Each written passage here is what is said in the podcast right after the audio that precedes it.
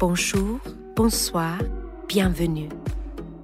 Écarquez vos yeux et vos oreilles. Vous allez suivre une visite du Centre Pompidou.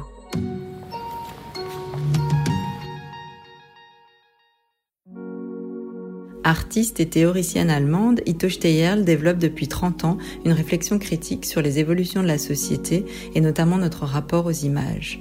Dans ses installations multimédia, elle détourne les nouvelles technologies pour mieux analyser comment elles orientent nos pensées et nos modes de vie. L'exposition au Centre Pompidou retrace son parcours, de sa dernière œuvre sur les technologies de simulation sociale en remontant au documentaire des années 90. Dans ce podcast, Marcella Lista et Florian Ebner, conservateurs au Centre Pompidou et commissaires de l'exposition, interrogent Ito Steyerl sur ses principaux sujets de réflexion.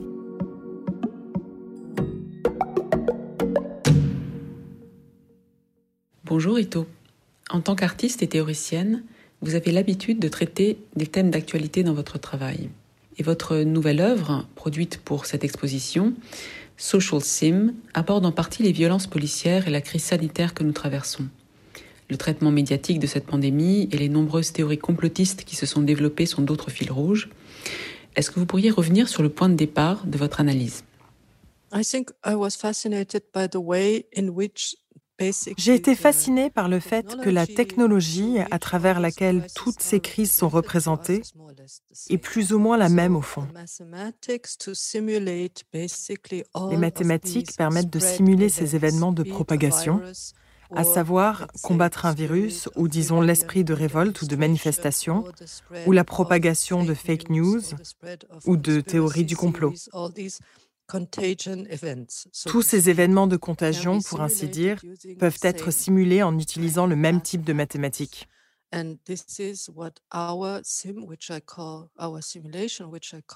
Cette observation est le point de départ de notre simulation, que je nomme chorégraphie sociale. En gros, elle simule de façon mathématique le type de mouvement que les sociétés traversent dans ce type de représentation.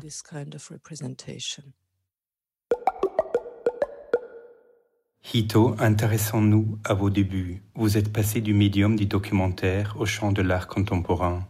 Comment avez-vous opéré ce tournant et pour quelles raisons? Dans un de vos textes, vous évoquez une incertitude documentaire et l'échec des images semble davantage vous inspirer. Eh bien, la transition n'a pas été une décision consciente ni même un choix. C'est juste que les choses se sont faites comme ça. Je pense qu'en fait, le monde du film documentaire a peut-être évolué dans une direction qui ressemblait de plus en plus aux émissions culinaires ou à une observation zoologique des animaux ou quelque chose comme ça. Un jour, avec Haroun Farouki, nous avons plaisanté en disant que le genre documentaire avait subi un tournant biologique, dans le sens où il ne s'intéresse plus qu'à la reproduction sexuelle des différentes espèces. Ok, l'incertitude documentaire. Eh bien oui, évidemment, les images existent toujours.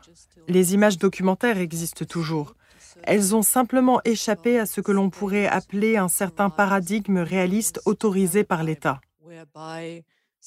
C'est-à-dire qu'une forme d'autorité, qu'il s'agisse, je ne sais pas, des médias, de la science ou de la loi, autorise une image comme un fait.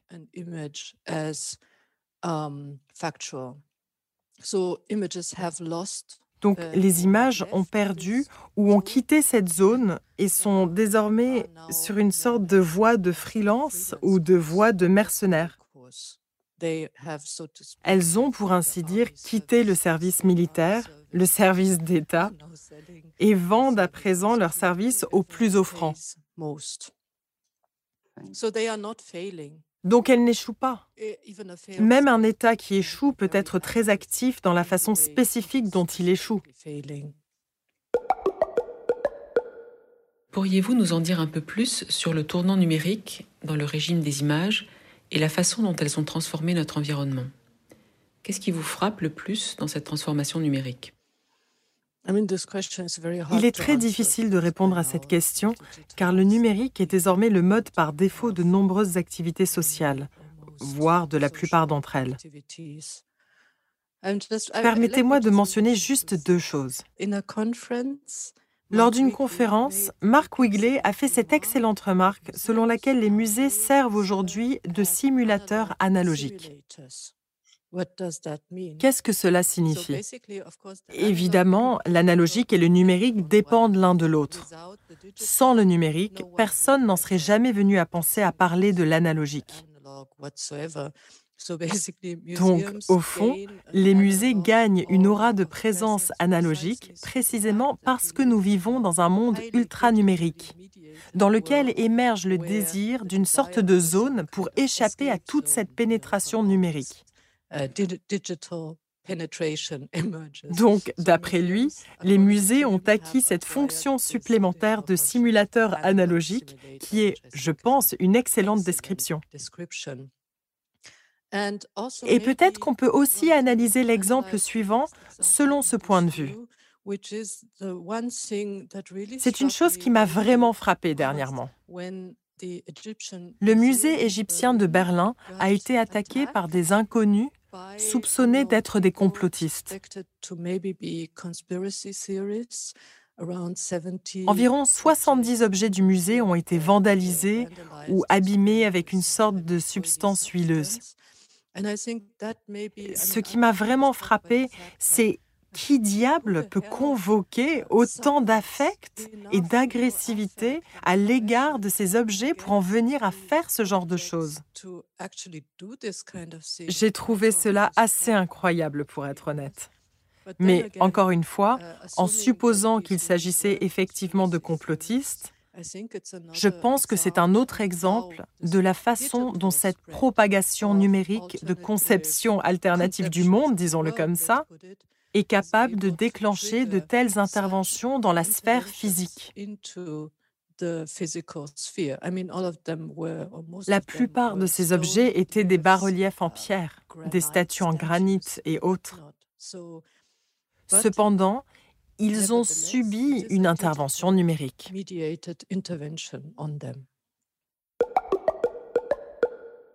Hito, laissons la simulation pour revenir à la question de l'enregistrement et de la projection sociale. Cette mutation que vous avez décrite a aussi modifié votre outil de travail, la caméra qui est passée, comme vous le dites dans un de vos textes, d'un dispositif d'enregistrement à un projecteur social.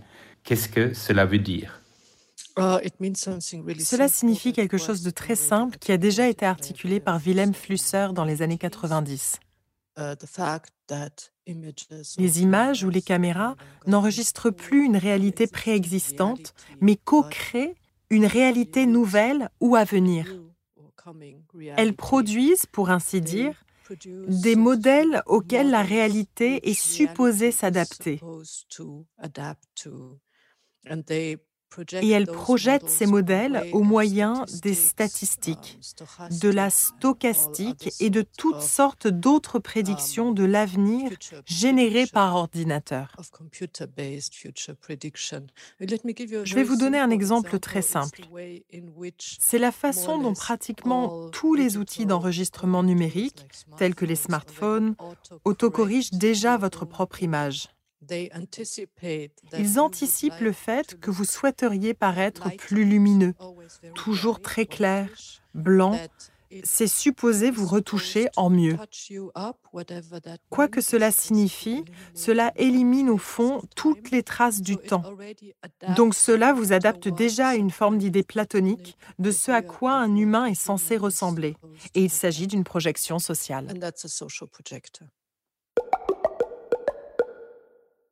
Notre question suivante porte sur la critique institutionnelle.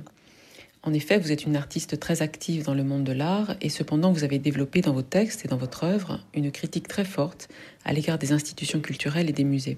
Parmi les objets de cette critique, le fonctionnement capitaliste qui touche toutes les activités de la société, mais aussi la provenance parfois non éthique de leur financement. Comment articulez-vous ce positionnement avec les invitations qui vous sont faites par les grands musées internationaux?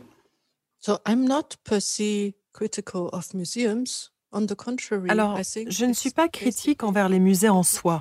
Au contraire, je pense que ce sont au fond des dépositaires de mémoire et qu'ils permettent potentiellement de projeter un avenir pour les sociétés.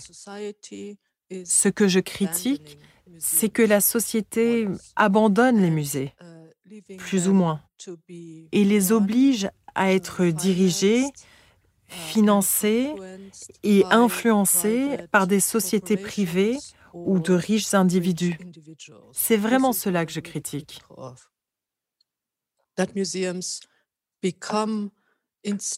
Plutôt que d'être des forums où la société pourrait se constituer à travers des discussions, les musées deviennent des agences de relations publiques pour blanchir la réputation des entreprises.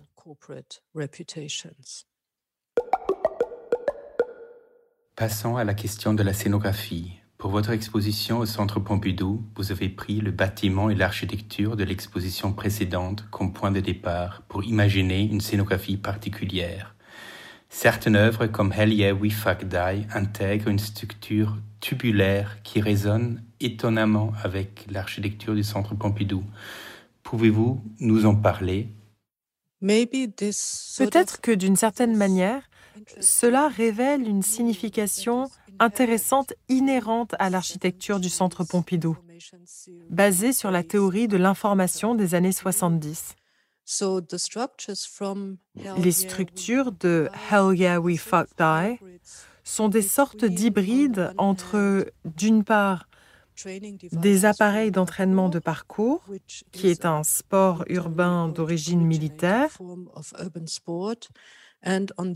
et d'autre part, des installations militaires au sens littéral du terme de la ville de Diyarbakir.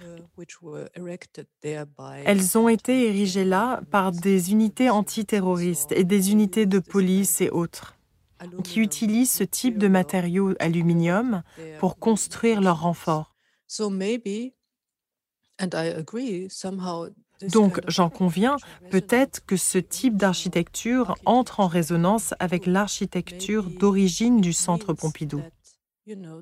Peut-être que cela signifie qu'il y avait déjà un aspect de bastion militaire inhérent au plan d'origine du Centre Pompidou et qui ne s'était pas encore révélé jusqu'à présent.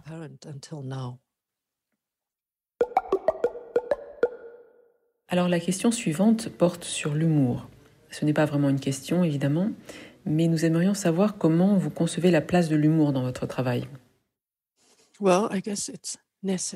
Il est nécessaire. Uh, Il est profondément nécessaire.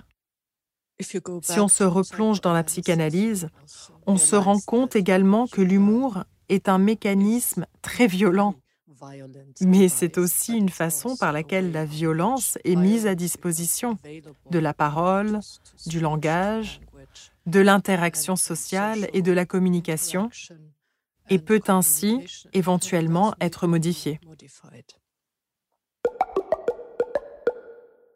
Ito, pourriez-vous nous en dire un peu plus sur euh, le sous-titre de l'exposition? I Will Survive, Je survivrai eh bien, je crois que jusque-là, c'est un fait. Disons-le comme ça. Je tentais de projeter cette exposition dans l'avenir et de voir si elle tiendrait. Uh, Alors espérons que ce sous-titre soit une prophétie qui s'autoréalise, pas seulement pour moi, mais pour bien d'autres personnes aussi. Mais que puis-je dire d'autre dans cette situation? que dire sur un titre qui répond au moment historique et au lieu où l'exposition se retrouve? je veux dire, il se pourrait très bien que l'exposition soit fermée, mais ça ira. Je survivrai, nous survivrons. Ce n'est pas la chose la plus importante dans le monde en ce moment.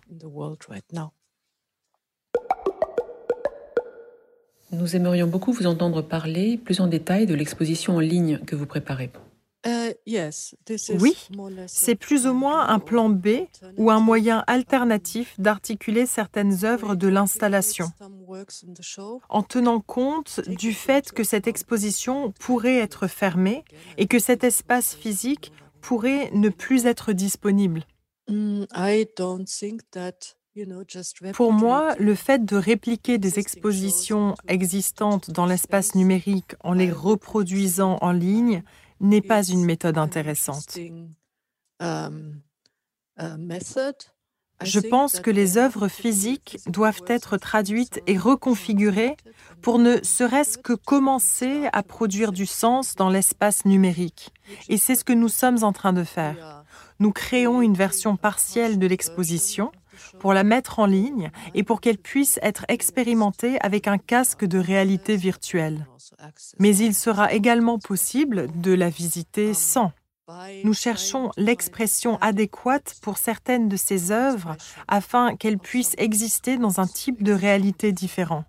Donc ce n'est pas la même chose que ce qui pourra être vu avec un peu de chance dans l'espace physique du Centre Pompidou.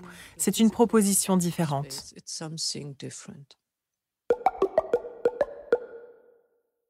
Merci. Et pouvez-vous nous dire quelques mots de plus sur l'idée de chorégraphie sociale qui est au cœur de la nouvelle œuvre? Oui, je souhaitais questionner avec mon équipe quel type de règles sous-tendent la façon dont les sociétés se déplacent et se comportent. Il existe des algorithmes derrière les simulations des futurs mouvements de la société. C'est donc un peu comme l'art du mouvement Fluxus. Vous savez, où vous avez un ensemble d'instructions, faites ci, faites ça, et ensuite une certaine chorégraphie émerge.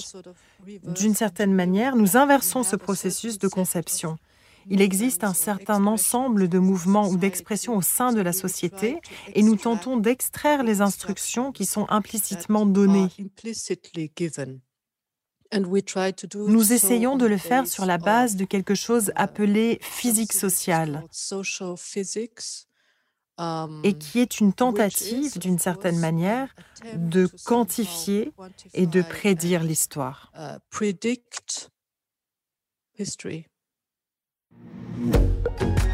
Pour accéder à l'exposition virtuelle, rendez-vous sur le site du Centre Pompidou et sur la page de l'exposition de Vito Steyer.